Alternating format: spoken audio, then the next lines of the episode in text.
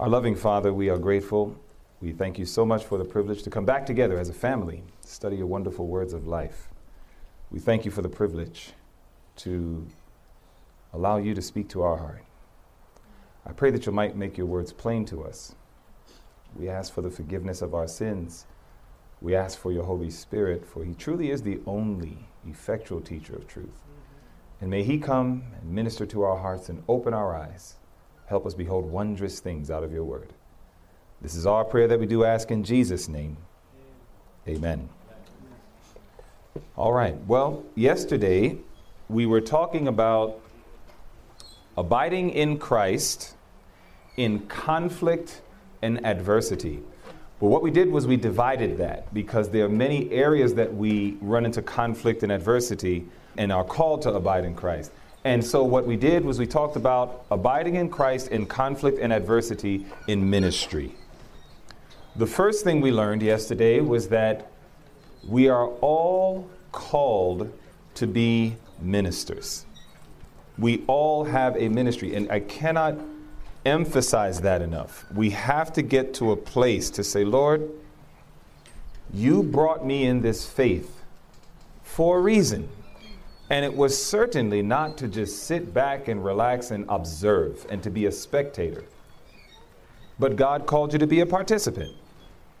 And so, as a result of that, we all have been called into some type of ministry, some level of a quote unquote personal ministry. And the first area of conflict and adversity that we as God's disciples will face is the conflict with self. The Bible says, if any man will come after me, let him do what? Deny himself and do what else? Take up his cross. How often do we do that? Daily. Remember that? Luke 9 23. Daily. Daily. You don't take a break from denying self. And so we learned that throughout our journey, we're going to run into situations where we're going to come across things that we don't want to do and we don't want to embrace. And when you embrace that cross, what did we learn to do? What did Jesus teach us in Hebrews 12? I'm, I'm reviewing with us. What did Jesus teach us in Hebrews 12? That when you run into those things that are like a cross and we have to bear it, it is something that appears very bad, very difficult, but we know that in the end it's going to produce what? It's going to produce joy. Remember that? He, Jesus said it was for the joy that was set before him that he endured the cross, the, despising the shame. Now, you'll remember that that means practically for us that when there are certain things in life that God calls us to, we must not have one type of vision, but we have to have another type of vision. Who remembers the types of vision we talked about? You cannot have just what? Micro vision, but you have to have macro vision. You got to be able to look beyond. You have to see what is the end result of me doing this.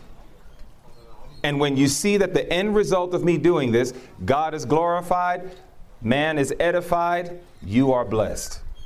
When that takes place, we can say then it's worth going through even this thing that appears to be like a heavy cross upon us, knowing that God gives us strength. Now, from that, we learned also that when we come to Christ, where's the first place that our ministry is going to be established? That's going to be in the home. Isn't that right? And we learned that as we embrace Christ, whatever way we've embraced Christ, we're going to bring that into our homes. And unfortunately, a lot of times, if we have been fanatical in our um, embracing of Christ, we're going to bring that fanaticism where? We're going to bring that thing right into our home. And many a times that is going to create conflict and adversity. And so there was something Jesus said. What was the chief thing that Jesus said he wanted us to learn about him? Remember that? Come unto me, all ye that labor and are heavy laden, and I will give you rest. Then he says, Take my yoke upon you and learn of me. And what did he want us to learn? He said, For I am meek and lowly in heart. If we could learn the humility of Christ, I wish I would have learned this when I first joined the church. I just wish that that thing would have been made real plain to me to say, Dwayne, this is the focus. The humility of Christ will produce commandment keepers. The, the humility of Christ will produce the best health reformers. The humility, I mean, if, if we have the humility of Christ, every other blessing is going to fall right in place. Amen. It is that wicked thing called pride that constantly gets in the way and that prohibits us from doing the very clear things that God has called us to do. And by the way, if you ever have a burden upon your life that is so heavy that it feels like it's almost crushing you, I have something to tell you. And it is a 100% fact. God did not give it to you. Wow. What do you think about that? Come unto me, all ye that labor and are heavy laden, and I will give you rest. Take my yoke upon you and learn of me, for I am meek and lowly in heart, and you shall find rest unto your soul. He says, For my yoke is, and my burden is. So, wait a minute. If you're taking on a burden that's so heavy that you feel it's crushing you, I can assure you Christ did not give you that burden. His burdens are light, His burdens are that which we can bear through His strength. And so, whenever you got that, and I'm very serious about this because there's a lot of burden bearers in this room, especially in ministry. Those of us who are in ministry, we are burden bearers, hands down, guaranteed. But the reality is, is that God says, listen, I never called you to take on these burdens. And it seems like it's crushing you to the point we can almost see it on your face. Jesus says, I didn't give you that burden. My yoke is easy. My burden is light. And that's what he said, take from me. And so there are a lot of burden bearers, and I'm very serious about that. That's why when I was at Heartland and I did that, uh, that message called when, when You Have Nothing Else, and we talked about how a lot of us as burden bearers take on more than we can handle. And God has not called us to do that. In fact, um, I think this is so worthy of reading. Letter 3B, 1881. I'll just, I just want to read this to you. It's a beautiful point here. Let me just go ahead and pull that up. You know, again, I told you, when you got electronics, use it for the glory of God, right? Amen. So I always make these nice notes in my phone. And uh, I want you to, to listen to this. Um, I thought to myself, this is just so powerful. Letter 3B, 1881. It says, When one poor mortal will try to stand under heavy burdens as though he must carry them or everything perish. Do you know how many gospel workers are stricken with this disease? Especially when you run an institute, especially when you run a, a self supporting ministry. When you run ministries, there's a time and place that the devil's going to tell you if you don't do it, it's not going to get done. And we will literally adopt that mindset and it will do something. I want you to listen to this. It says, When one poor mortal will try to stand under heavy burdens as though he must carry them or everything perish, it says he will be crushed under them. And find, after all, God did not want him to make himself the burden bearer. But when we lay these burdens upon Jesus, now watch this practical counsel and then do what, watch this word, do what little. Do what, what? Little. It says, and do what little we can in his strength and not feel that everything depends on us, we can keep serenity of mind, calmness of spirit, and shall be in a condition to do much more effective service. Amen. If you are taking on a burden that is so heavy that you feel it's crushing you, there's one guarantee I can give you God did not give you that burden. And so we learned that Christ says, Take on my humility. You see, part of the humility of Christ is trust. That is a natural fruit that comes from that precious vine is trust. Jesus didn't let it crush him because he knew, I trust my Father. I trust what he has promised. I trust that what I'm going to do, I'm going to do right now, and then we're going to have more to do tomorrow. Nine times out of ten, most gospel workers are violating the laws of health in the name of Jesus and righteousness. And then we get mad when they get sick, and even if they die, we then go ahead and question God's law. We question his integrity. We question his laws of health. God's laws of health are perfectly fine. The problem is, is that we as gospel workers take on burdens that God never gave us. And there is a such thing as cause to effect. And if you overwork yourself, and if you overburden your body, and if you overtax your system, and if you burn out your vital force, then you can't be mad when suddenly you get hit with some neurological disease, you get hit with some cardiac disease, or even cancer, and the list goes on. God is trying to say, even some of our hard work is indicative of lack of trust. Isn't that deep? Even some of our hard work is indicative of lack of trust.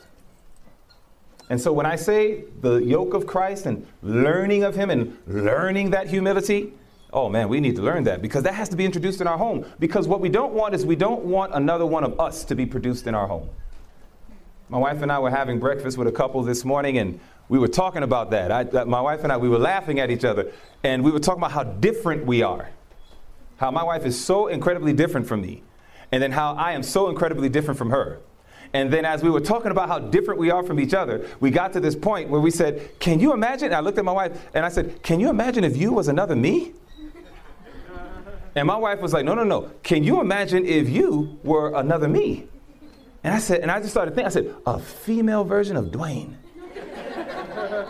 and my wife was like, a male version of Alexandra.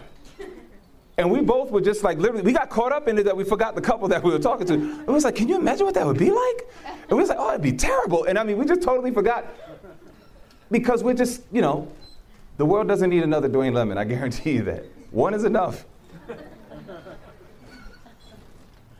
God wants us to understand that in our home, that's going to be our first ministry. And sometimes, if we embrace fanatical positions, if we are, what's those three things that define a fanatic that we study? Over zealous, unbalanced, unsanctified. Remember that? Prophet of God made it clear. That is fanaticism. Overzealous, unbalanced, unsanctified. We got to guard against those things. How does God tell us to guard it? Embrace the humility of Christ. Stick to the word. Be patient when there are times where your home is not up to the light that maybe has come to you. But eventually, we get to a phase of ministry where we're going to leave the home and we're going to touch some people's lives. And so I want to go ahead and talk a little bit about conflict and adversity that can come in public ministry. And then, how can God help us to know and understand how to abide in Christ? You see, go to the book of 2 Timothy, chapter 3. There's another way that adversity and conflict can come to the people of God. And I want you to see it in the book of 2 Timothy. We're going to chapter 3, and we're going to consider verse 12. And the Bible says in the book of 2 Timothy, chapter 3, and verse 12. And when you get there, just let me know by saying amen. amen. And the Bible spells it out very nicely. It says, in all. How many? All, all who live how? Godly, in Christ Jesus shall suffer persecution. That's another way of saying conflict. That's another way of saying adversity. You see, conflict and adversity can come because of fanaticism. That is when we bring it on ourselves. As a result of being overzealous, unbalanced, and unsanctified, we go ahead and try to present the gospel and we mess up the picture. And I've met many people that will be fanatical in their positions, go through suffering, and then have the nerve to pound their chest and say, See that? I'm going through suffering for Jesus. And it's like, well, you brought that suffering on yourself because you were holding on to fanatical positions. And so that's why that thing has to be checked. But there are times that as a result of living godly and being 100% faithful to the Lord, the Bible says you'll still suffer persecution. You will still face conflict. You will still go through battles. You remember we put this up here. We talked about abiding in Christ, that I may know him. It says, abiding in Christ means a living, earnest, refreshing faith that works by love and purifies the soul. That's Galatians 5 and verse 6, if you want a Bible verse to connect to that. That statement comes from Galatians chapter 5 and verse 6. A faith that works by love and purifies the soul. When we abide in Christ, this is the fruit that should come out of it. Okay? Now, to take it just a little bit step further, go back to Isaiah 26. You'll remember that the theme of abiding is throughout Scripture. And I want you to see what God says. God doesn't want us to just come unto Him, but He wants us to stay in Him. Isaiah 26 spells it out pretty nice. When we go to Isaiah 26, notice what the Bible says as we consider verse 3. In Isaiah 26 and verse 3, the Bible says, Thou wilt keep him in perfect peace, whose mind is. Now, the word stay, that is synonymous to abiding. When you think about your humble abode, you think about a place that you stay, a place that you live. You don't just visit it, that's where you live. God says, That's what I want you and I to have. I want you to abide in me. When Jesus talks about being in us, he's not talking about a ghost like figure that fits all the way in our body perfectly like a glove. Amen. What he's talking about is, I need you to have my mind. I want you to think the way I think. I want you to reason the way I reason. I want you to decide the way I would decide. And so the Bible says, Thou will keep him in perfect peace, whose mind is abiding in me. That's what God wants. Your mind is at all times fixed on Him. You live, move, and have your being by the principle of what would Jesus do in this situation? In every area and every phase of yours and my life, this is our focus. Now, again, Abiding in Christ means a living, earnest, refreshing faith that works by love and purifies the soul. Now look at what it says next. It says it means a what? Constant. Constant receiving of the Spirit of Christ. A life of unreserved surrender to His service. If you don't know what surrender is, pick up that little book, Steps to Christ. Go back to page 47 and 48 under the chapter Consecration. It asks the question Many are inquiring, How shall I make the surrender of myself to Christ? It goes through all the problems. You desire to serve Him, but you're weak in moral power, in slavery to doubt, and in the habits of a life of sin. It goes through all those steps, but then it gets to the solution, which we studied yesterday. The solution is you can choose to serve Him. It says that wonderful power that God has given to you and to me, the power of decision or of choice. It says everything. Now, how much more is everything? Can you fit anything else into everything? Everything is as big and broad as it gets. It says everything depends on the right action of the will. It says the power of choice. I love this statement. The power of choice God has given to man. It doesn't originate with us. God says, I gave it to you. But at the same time, God says, now I want you to exercise it. You understand that? It's called the one beautiful word that I believe sums up righteousness by faith. One word cooperation. Cooperation. God says, I gave you the power, but now I want you to exercise it in my strength. But He won't exercise it for you. You must do that.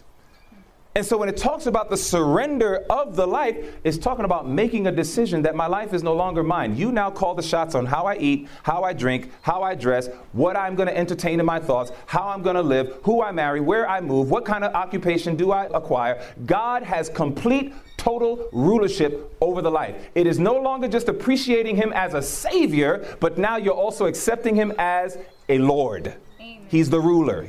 He's the one that calls the shots. You don't call the shots anymore. It's taking, as it were, a blank sheet, giving it to God, and say, rewrite the plan of my life.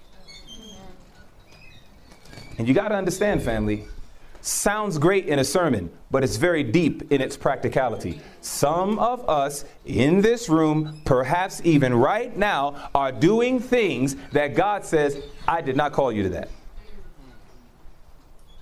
I did not call you to that. That's your plan. That was not my plan.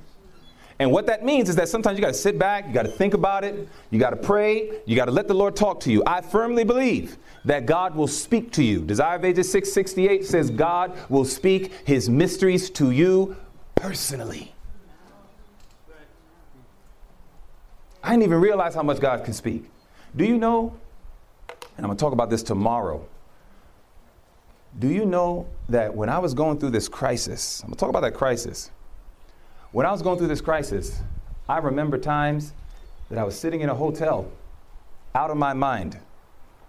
I'm going to talk about it. Your brother that's standing before you literally lost his mind. You would never imagine it. Dwayne Lemon lost his mind. And I'm going to tell you about it tomorrow. And I remember I was in a hotel room and, and all these thoughts of death were constantly dominating my thoughts. Constantly, you're going to die. You're going to die. I remember, I thought it was God's voice. In other words, Satan was so subtle and so slick that he actually got me to believe that his voice was God's voice. And so, and if you read Steps to Christ, page 116, paragraph 2, that's his job. It, it literally says he exalts when he can convince us that God means to do us harm by his providences. He actually loves it. So, watch this. So, I'm in the room, I'm going through this drama, and next thing you know, this thing is hitting me, and I'm like, oh Lord. And I'm thinking that God is telling me, you're gonna die. You're gonna die. I'm so displeased with you. I'm gonna punish you. You're gonna die. And I remember that I just said, Lord, please, please, give me a word of encouragement. Because I was down. And there were five witnesses who watched it all my wife and my four children. The drama that this family has gone through. And I remember, with my head bowed down and at the point of despair, this voice comes to my heart and says this You want to know what I think? as clear as you can hear my voice. You want to know what I think? And in desperation, I said, Yes. And the only thing that came back, Jeremiah 29 11. And then next thing you know, it says, These are the thoughts that I think towards you. Thoughts of peace and not of evil and to give you, Dwayne, an expected end. God was teaching me you can't listen to every voice that speaks to your head. You must learn how to let the Word of God even cast down your imaginations. Amen. And so it is that when I went through that, I had a dream. I had a dream, and this dream was so deep the dream was myself, and I was wearing a dark suit, and I looked very happy. And I was standing before a crowd of people. And as I was standing before the crowd of people, I was proclaiming the word of God. But there was somebody very special that was standing to my left. It was my wife. She was standing next to me a few feet distance, and she was with me proclaiming the word of God to other people. She had a beige colored, uh, like vest or, or jacket kind of thing, black skirt, and her typical, usual, gorgeous self.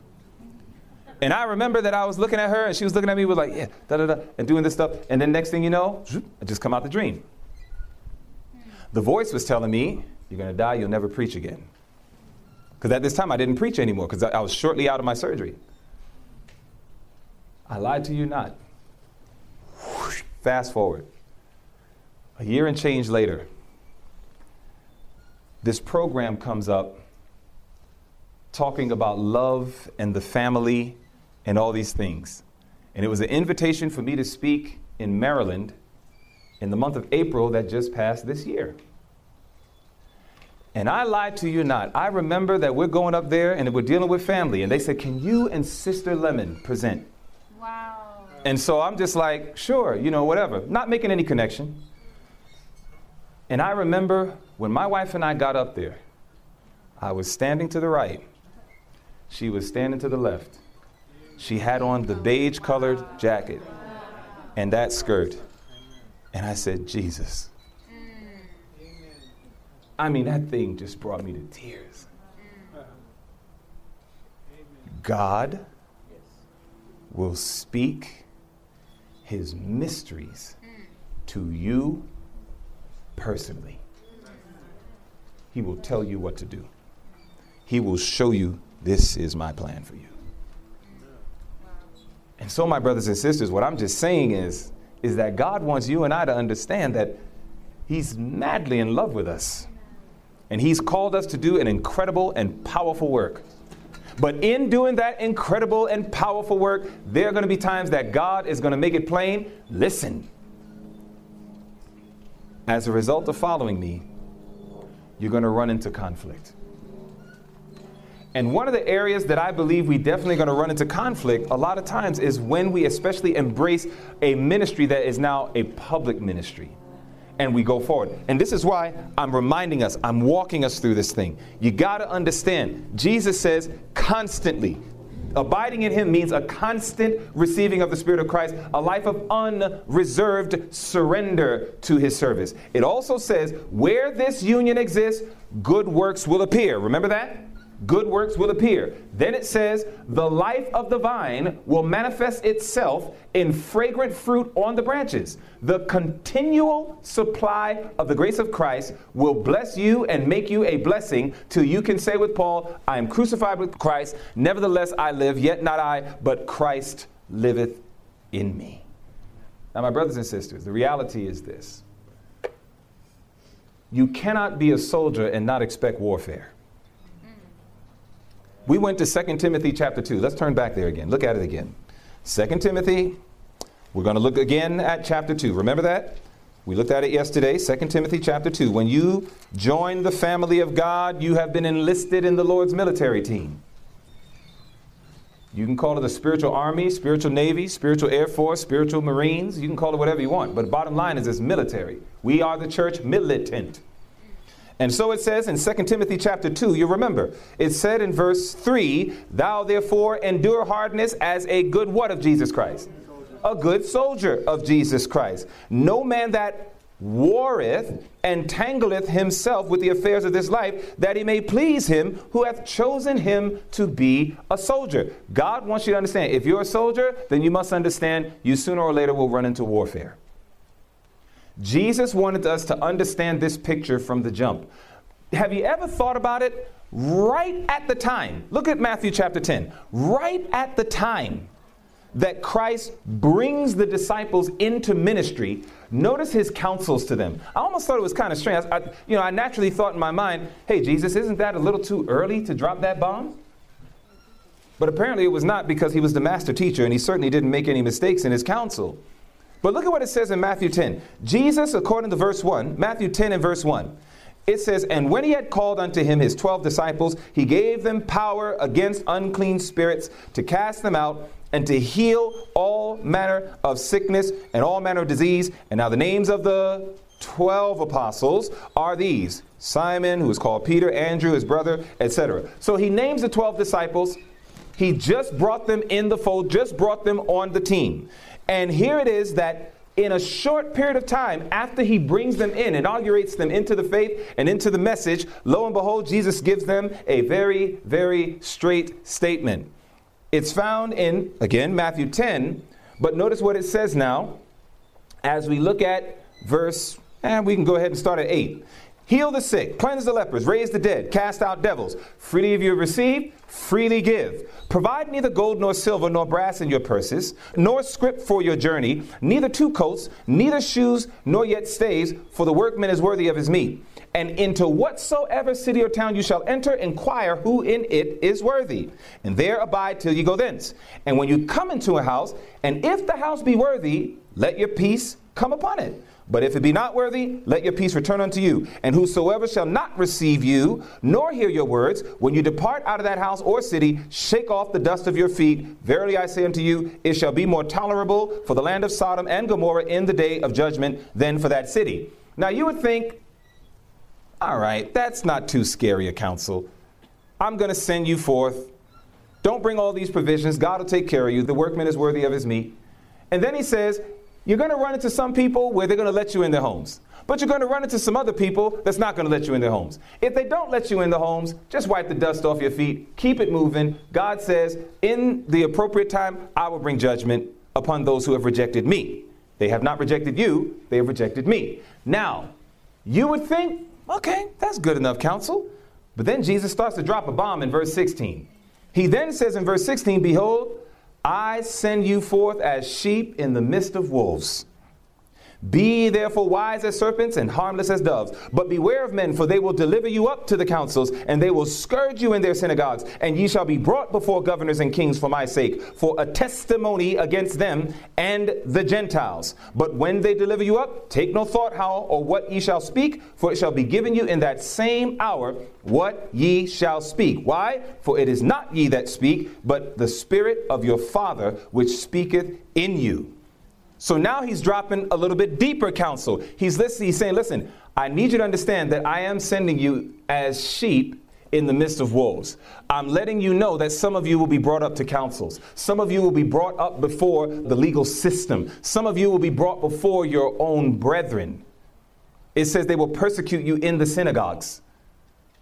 So Jesus is laying it out before them, and then he says, after he gives them this startling statement, he makes it even more startling. And what does he say next? He then says in verse 21 and the brother shall deliver up the brother to death, and the father the child.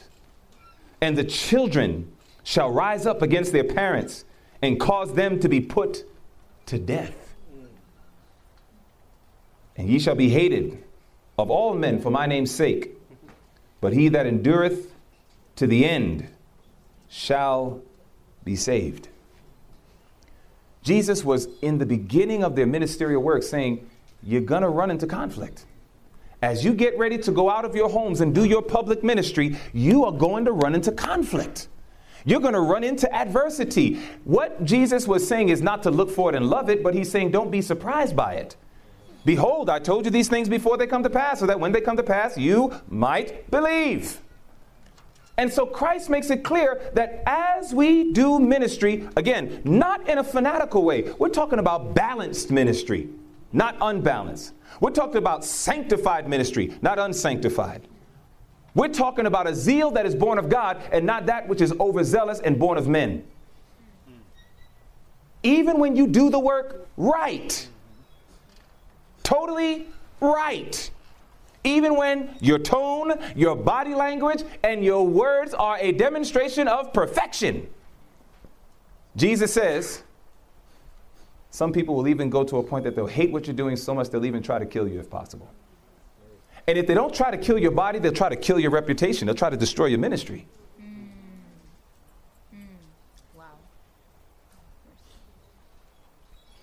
I have a lot of war stories. God had to keep me blind to this thing. If God would have done with me like Jesus did with those disciples, I probably would have said, Really? I'll be back. And then never show back up. Because I'd have been like, I didn't join this. When I joined this, I expected everybody to believe as I believed. I expected everybody to be as excited as I was excited. I mean, when I learned about anything that I was doing wrong, if my attitude was wrong, my dress was wrong, the way I'm eating, anything, I'd be like, okay, um, what should I do? I'm coming straight out the world. I was at church on Sabbath and I laughed. Somebody said something funny and I was like, ah, ah, ah, and I mean, I'm cracking up because it was funny. And this lady came to me. It was a predominantly West Indian church. Lady came to me. She's like, "Young man, you're not supposed to laugh like that on the Sabbath." And I was just like, "You're not supposed to laugh on the Sabbath." So the Sabbath is so I'm not supposed to. Okay. And you know what I, did? I what I didn't do is be like, "Sister, that is a fanatical position." I mean, Jesus had joy. I didn't know the word like that. So all I said was, "Okay, no laughing on the Sabbath."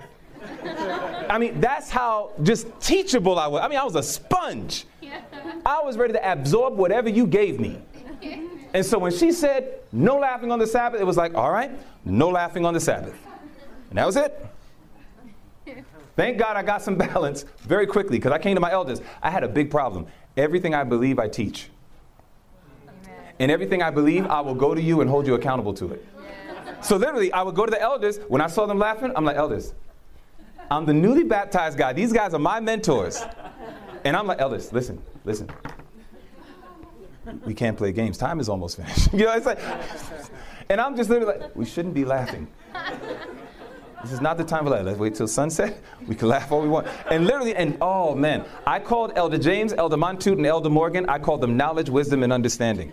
And Elder James was understanding. And he was always the guy that would be like, really? Okay, so where'd you get that from? I said, Sister so and so told me that we're not supposed to be laughing on the Sabbath.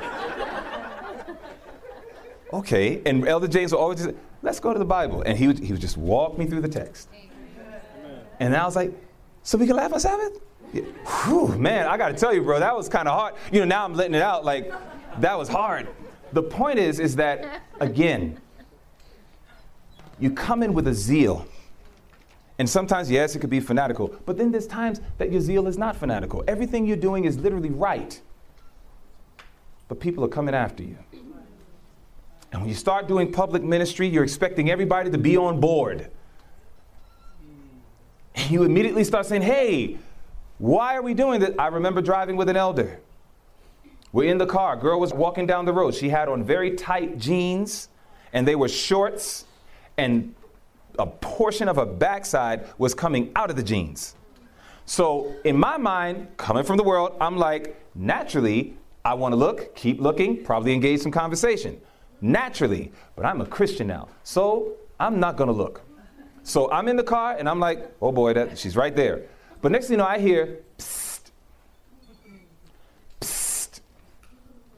And so I'm in the passenger seat and I look to him and he's going, psst, to the girl, trying to get her attention. Elder.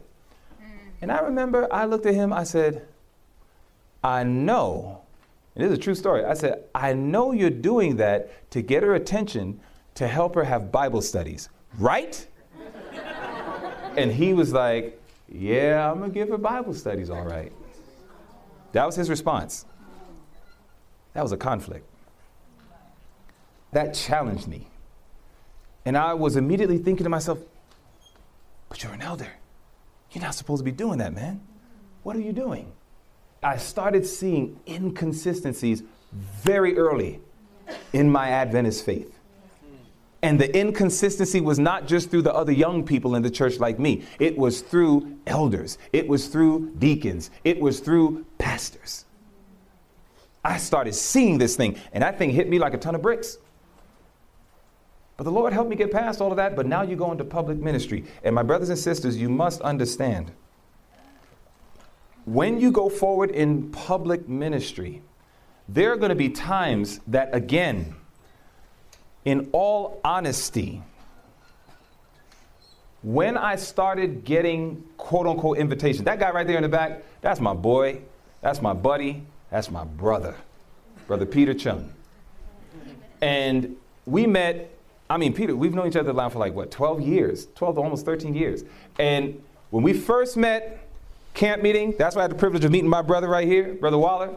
Became a mentor to me. Some of y'all didn't know that. He was a teacher, he embraced me. And here it is that as I, you know, was talking with Brother Peter, he had the Final Generation website, and we started talking, and next thing you know, somehow, you know, he, he knew that I preached, and one of my sermons gets on his website, and a lot of people started listening to it.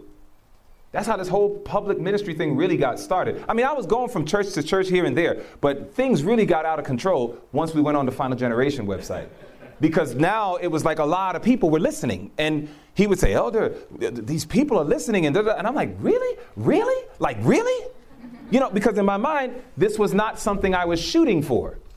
I was just happy to share the stuff that I'm learning. You understand what I'm saying? That was it. There was no other goal behind it. There was never a goal of one day I'm gonna do ministry, I'm gonna quit my job, and I, that was not my story. I was happy at my job. I was making incredible money. So I was like, I'm good. I'm at my job. I'm doing Bible studies with pretty much the whole entire staff. I'm fine. But here it is. People start listening and people start making requests. Hey, can you come here? Can you come here? And then when FYI, Florida Youth Initiative, when they called me And then they had me come do something on the sanctuary in Florida. And when I did that, and the guy comes up with this same exact box, and he comes up with this box, puts it on my hip, I was like, what is this? We're an organization called Audioverse. I said, I'd never heard of you guys. Next thing you know, boom, I preach the sermon, it goes up on Audioverse, the rest is history. Next thing you know, I got people calling me sounding strange. They don't even sound like Americans. And they're like, Can you come to our island or to our country? And I'm just like, Are you serious? Is this a joke? you know, it's like you, you, everything went very fast. So, I'm being launched into public ministry. And now all of a sudden, I'm hearing names of people that I watched, it was like hip hop all over again. You know I mean? I was the kid that just loved hip hop because I just loved hip hop. And then I'm watching the people on the videos and loving their videos. And the next thing you know, it went from that to I'm dancing with them in the videos. And it was kind of like, how did that happen? Same thing. So I'm listening to preachers on the internet or whatever, and I'm watching them. Now all of a sudden, you get invited places and you're working with them. It happened very fast. And so in my mind, I'm kind of like, wow, okay. So I put these ministers on very high pedestals. What happens when you're excited about working with ministers and ministries and you're thinking, we all genuinely want to finish the work? And then you start having private conversations and you start talking and you start seeing things that are completely different from what you're reading from the Bible, what you're reading from the Spirit of Prophecy, or what was presented on the pulpit that was powerful was now being demonstrated differently off the pulpit. I'm not going to lie to you it hit me hard. It hit me so hard. And I was like, I thought we were all wanting the same thing. I thought we all wanted to really do this. And then when you go and you say, brother or sister, isn't this our focus? Shouldn't this be? Well, you see, and philosophizing and all these other things. And this is when Jesus says, Behold, I told you before it came to pass, so that when it comes to pass, you might believe. You see, when you start doing public ministry, you're going to find that a lot of times, not everyone is on the same page. And you need to be okay with that. You must not allow that to give you an occasion for judging. You must not allow that to give you an occasion to do comparison. Go to 2 Corinthians chapter 10. You'll remember in 2 Corinthians, the 10th chapter, uh, the Bible says something very important here. 2 Corinthians, we're looking at the 10th chapter, and God warns us about these things.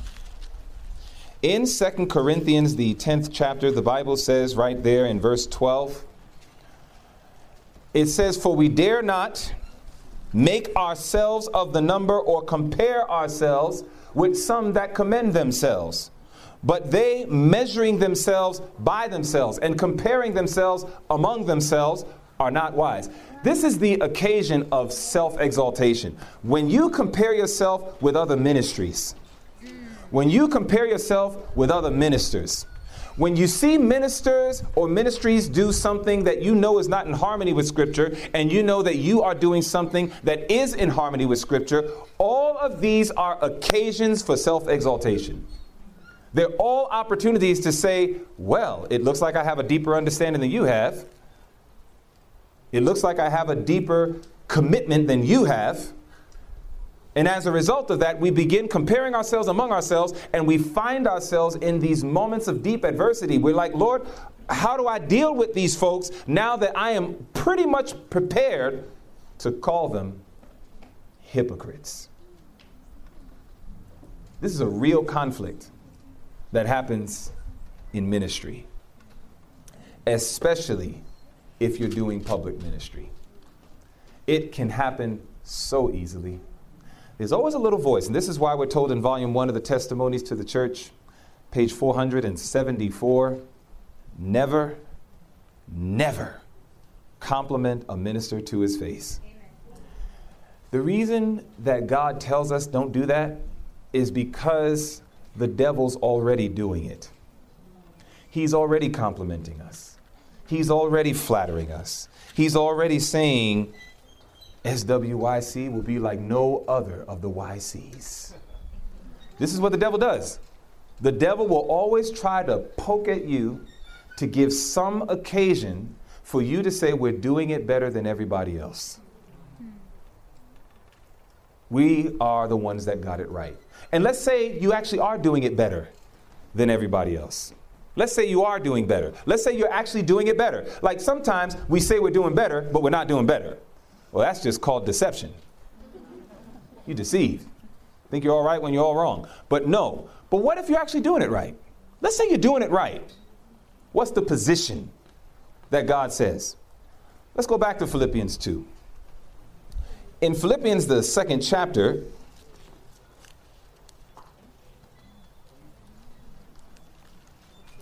I love this chapter. This chapter is loaded with so much powerful, practical counsel. It's about the life of Christ. Remember that? Constant Spirit of Christ. The Spirit of Christ is constantly being manifested. We're asking for more of that Spirit, more of the life of Jesus being manifested in me. Well, look at Philippians 2. I like starting from verse 1. Look at what the Bible says. If there be therefore any consolation in Christ, if any comfort of love, if any fellowship of the Spirit, if any bowels of mercy, fulfill, walk in accordance with my joy. That you be like minded, having the same love, being of one accord, of one mind. Let nothing be done through strife or vainglory. Now, watch this. But in what of mind? Okay, so notice that. In lowliness of mind, what are we to do? Esteem each other better than ourselves.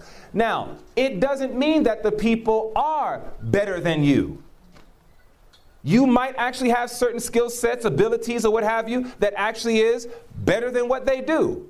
But the Bible says, even so, esteem them as if they are better than you.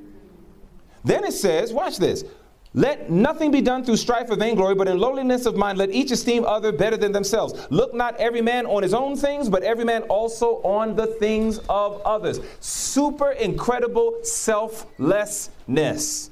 It is self abasement, not self exaltation. Now, watch this.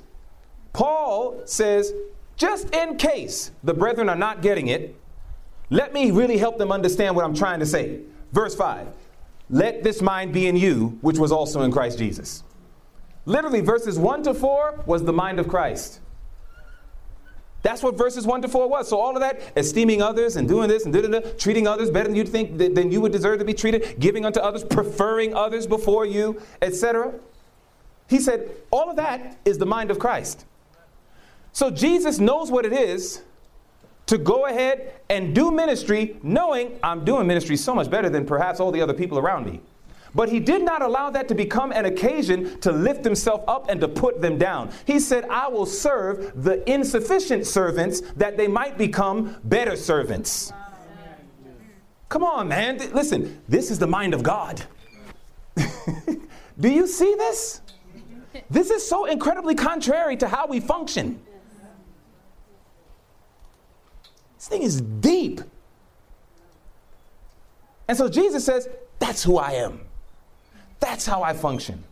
That's how I minister. When I see people that do it deficiently, when they cannot do it the way I do it, Jesus says, I don't make this thing an occasion for me to say, let me exalt myself based on their weakness.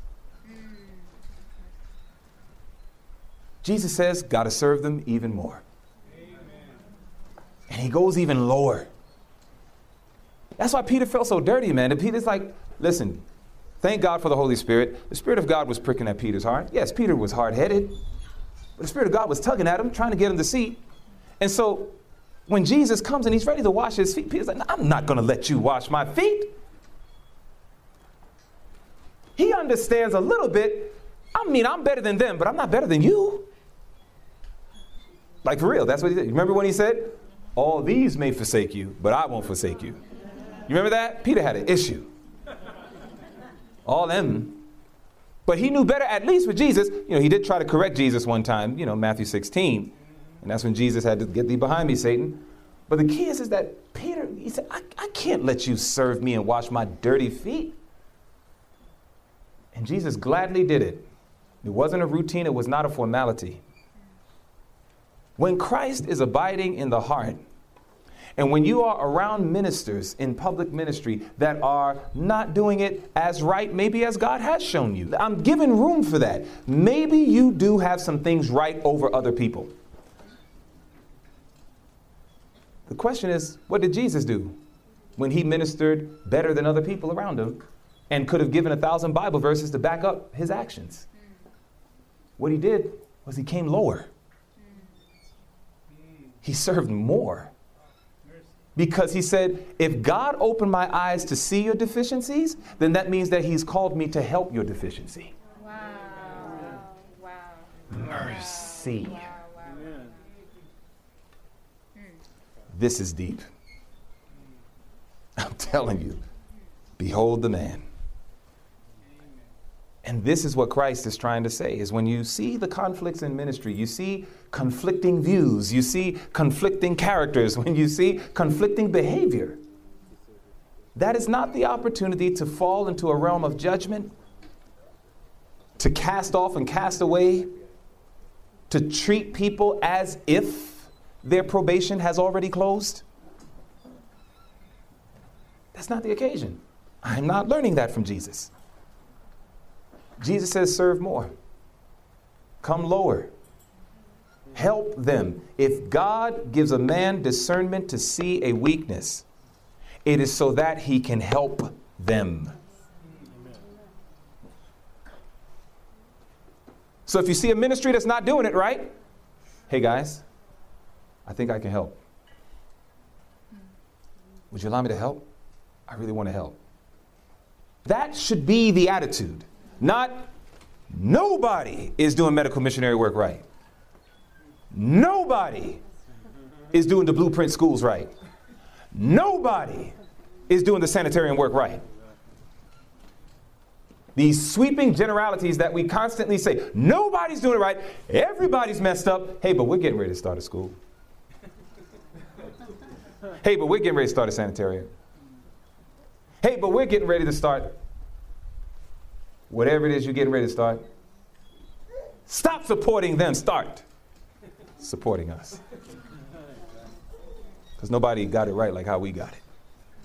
You really think that that's. Just, people really think that that's God. And so they see weaknesses and they withdraw and help the one that appears to be strong, but truly is weak. This is the atmosphere of Adventism right now. But Jesus says, sure, you're going to see conflict in ministry. Sure, you're going to have battles. And God allows those battles for another purpose. Write this down Messages to Young People, page 117. Powerful quote. I've learned to memorize it. It's a very, very good quote, and you would do well to consider it. When you run into conflicts in ministry, please make no mistake about it, this statement holds to be true. I am quoting The trials of life are God's workmen, showing us the roughness and impurity of our own characters. End quote. Let me repeat that. The trials of life are God's workmen showing unto us the roughness and impurity of our own characters. God often will allow conflicts to take place in public ministry to help you and to help me see those rough, impure spots that still remain in our characters. Messages to Young People, page 117. So sometimes God says, That's why I allowed it. I mean, there's so many quotes, there's so many verses I can give you. I mean, when you think about Amos 9, and God says he's going to shake the house of Israel, right? God shook the house of Israel by allowing the enemy to come in and allowed them to go into captivity, right? God said he's going to shake his people in the last days, didn't he? And when God said he was going to shake his people in the last days, well, how's he going to do it? You know how he's going to do it? He's going to let the enemy come in. Wow. Volume 5 of the Testimonies to the Church, page 707. Inspiration says very clearly God will arouse his people. What does it mean to arouse? Wake them up. It says God will arouse his people. It says if other means fail, heresies will come in amongst his people. And these heresies will sift his people, shake them.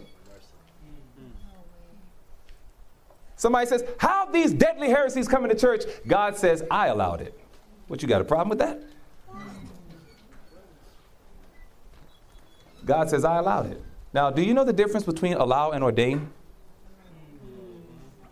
Did God ordain heresies to come in? Did God allow it? Do you see the difference? You see, God, all He wanted to do was arouse us. He just wanted us to wake up from our sleep and slumber.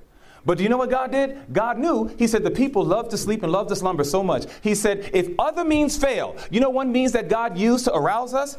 Righteousness by faith. God wanted that thing to wake us up. 1888, had we woken up and stayed awake, we wouldn't have even been born, many of us. Work could have got finished. Mm-hmm. But the lovely image of Jesus, that precious sacrifice, it seemed it wasn't enough.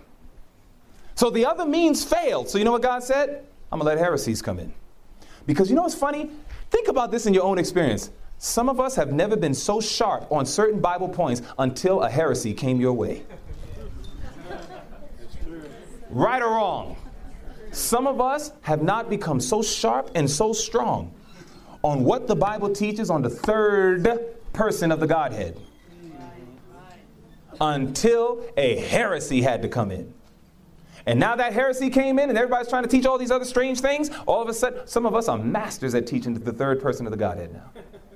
Some of us got that thing locked. We are like, nope, uh, the Bible says it. Nope, the Bible says spirit of prophecy. Some of us are so incredibly intelligent on who the third person of the Godhead is, what it is, the very nature of the Holy Spirit. Some of us can break it down. But what did it take to motivate you to do such an in depth study? It was heresy. So, you know what God says? Mission accomplished. They're awake. You get it? Purpose of the shaking. What is the purpose of this whole shaking? I'll leave you with this quote. These type of statements right here, this is why I stand with the organized body of Seventh day Adventists. This is why I stand with it. People can say what they want, they can twist around all the quotations all they want. When I look at the history, one of the greatest blessings you all can do is study the history of this movement. All the drama we went through just to get where we are. And when you see people today doing a lot of stuff, all they're doing is repeating history. Now, watch this. We're told, and I want you to look at this statement. This is a very powerful statement. Second spiritual gifts, page 284. Listen what it says. Just as long as God has a church, he will have those who will cry aloud and spare not, who will be his instruments to reprove selfishness and sins, and will not shun to declare the whole counsel of God, whether men will hear or forbear.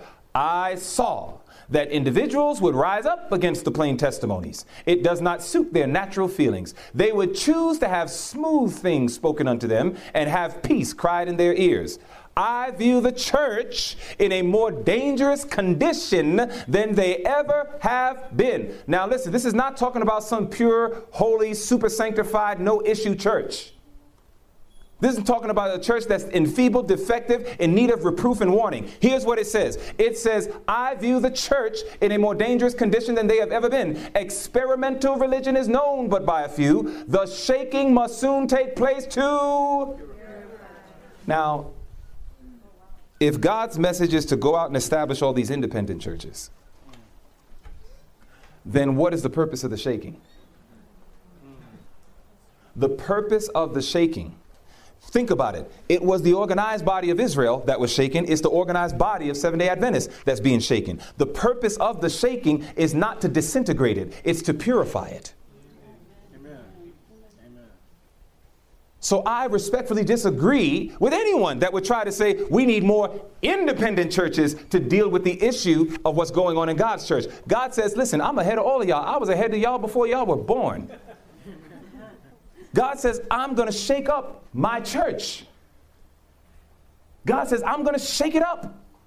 I'm going to put it through a mass sifting. But the goal is that the church will go from church militant to church triumphant, yea, a pure church. That's what God's going to do.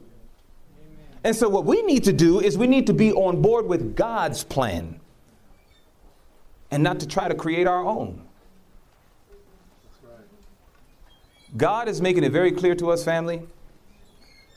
There's going to be conflict in ministry especially when it becomes public ministry, no doubt about it. I have a whole lot more to say. We have a four hour class, five days a week, just on church history. And when you go through that thing step by step, you start from the church in heaven, the church on earth, the church through the Jewish dispensation, the church through the Christian dispensation, the church going through the period of darkness, the church coming out of darkness, the remnant being established, of the issues coming into the remnant church, and how God is going to fix it in the end. Wow. And what I'm saying is, is that when you carefully go through all of these steps, there's a lot of movements that we see taking place today that don't match the blueprint. And what I'm saying to you is very clear. God says, Listen, I told you these things were going to come, and I told you they were going to hit you hard. Jesus said you'll go through all sorts of persecutions. You'll have people stab you in the back. You have all sorts of things that happen. I'm serious. I, I, I could tell you vicious stories. Vicious story. How men, I, I marvel at it personally. People in responsible positions, they shake your hand and say, Brother, praise the Lord. Thanks for the message. And literally go right behind the pulpit and get the other team together and say, don't ever bring that guy back here ever again. And it's kind of like, man, how does that happen? The problem is, is when the guy went in the back and said that, don't ever bring that guy Lemon back here again. He didn't know one of my teammates was part of that council. He didn't know that there was a Nicodemus on the team. And literally, the Nicodemus came back to me and said, Dwayne, these guys don't want you here. And you know when I had to see that brother the next day? I saw that brother the next day and I said, Praise the Lord, man. How you doing? Ah, just give even a, tighter squeeze. Um. Were it not that we're living in a questionable age, I would have kissed him on his cheek. You gotta learn how to gather warmth from other people's coldness. You know, these were lessons hard to learn. Don't get me wrong. I'm not Superman. I'm really not. It's like, but these are lessons you start learning as you're growing in grace, that, that constant communion with Christ, the, the, the, Spirit of God abiding within and helping you to respond to conflict and adversity like Jesus would. My family, this is a snippet of a much longer counsel that could be given. And I sure would love to do some Q&A and stuff like that. I don't know. If I, if I have total freedom in my next session, I might just do that. I might just give you like a little small something and then go ahead, just shoot your questions. You know, whether it goes on Audioverse or not, I'm okay. It's just, let's talk a little bit because I think a lot's being dropped on us. Between yesterday, we talked about the individual conflict adversity. We talked about conflict and adversity in the home. We're now talking about conflict and adversity sometimes in public ministry. I think that these are things that we need to address, and it's not good to just keep speaking. I think there comes a time you got to pause. Do we understand the study today just now? Do we understand that? Do you understand that sometimes, yes, these things will happen? We'll see inconsistencies. We will find ourselves in conflict, maybe with others on standards and views. But God has already told us these things are coming to pass. But the better part is, He's shown us how to deal with it. And we're just going through some simple steps on how to deal with it. Is that all right? Praise God. So let's go ahead and let's have a word of prayer. We'll take a five minute break, and then after that, we'll come back. I'm going to introduce a very simple thought to us. Let's see if we can entertain some questions from the saints because I think we really need to know when we leave this mountain, especially those of us in ministry, what are some things practically that we can do? Brother Andre and I, I know for sure, and I'm sure there's others, but we, we've been through some things, okay? And we'll give you what God has given to us. Uh, Brother Peter, you know, I know you're in the back, but it might be something if you wanted to come up front. It, you know, we've been in ministry for a long time, and we've faced and dealt with a lot of things. And God has given some awesome victory.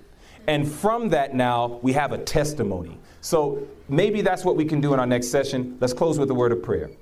Father in heaven, we thank you, Lord, for the wonderful blessing that you tell us these things before they come to pass, so that when they come to pass, we might believe. And Lord, we need Jesus in our hearts because you already told us, even when we do everything right, it's rare, but even when it does happen, you're showing us, Lord, that we must respond like Christ did when we run into conflict.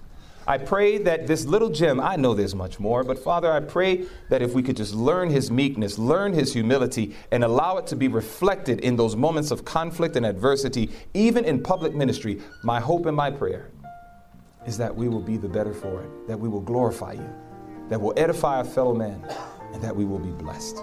This is our prayer that we ask in Jesus' name. Amen. This media was brought to you by Audioverse a website dedicated to spreading God's Word through free sermon audio and much more. If you would like to know more about Audioverse, or if you would like to listen to more sermons, please visit www.audioverse.org.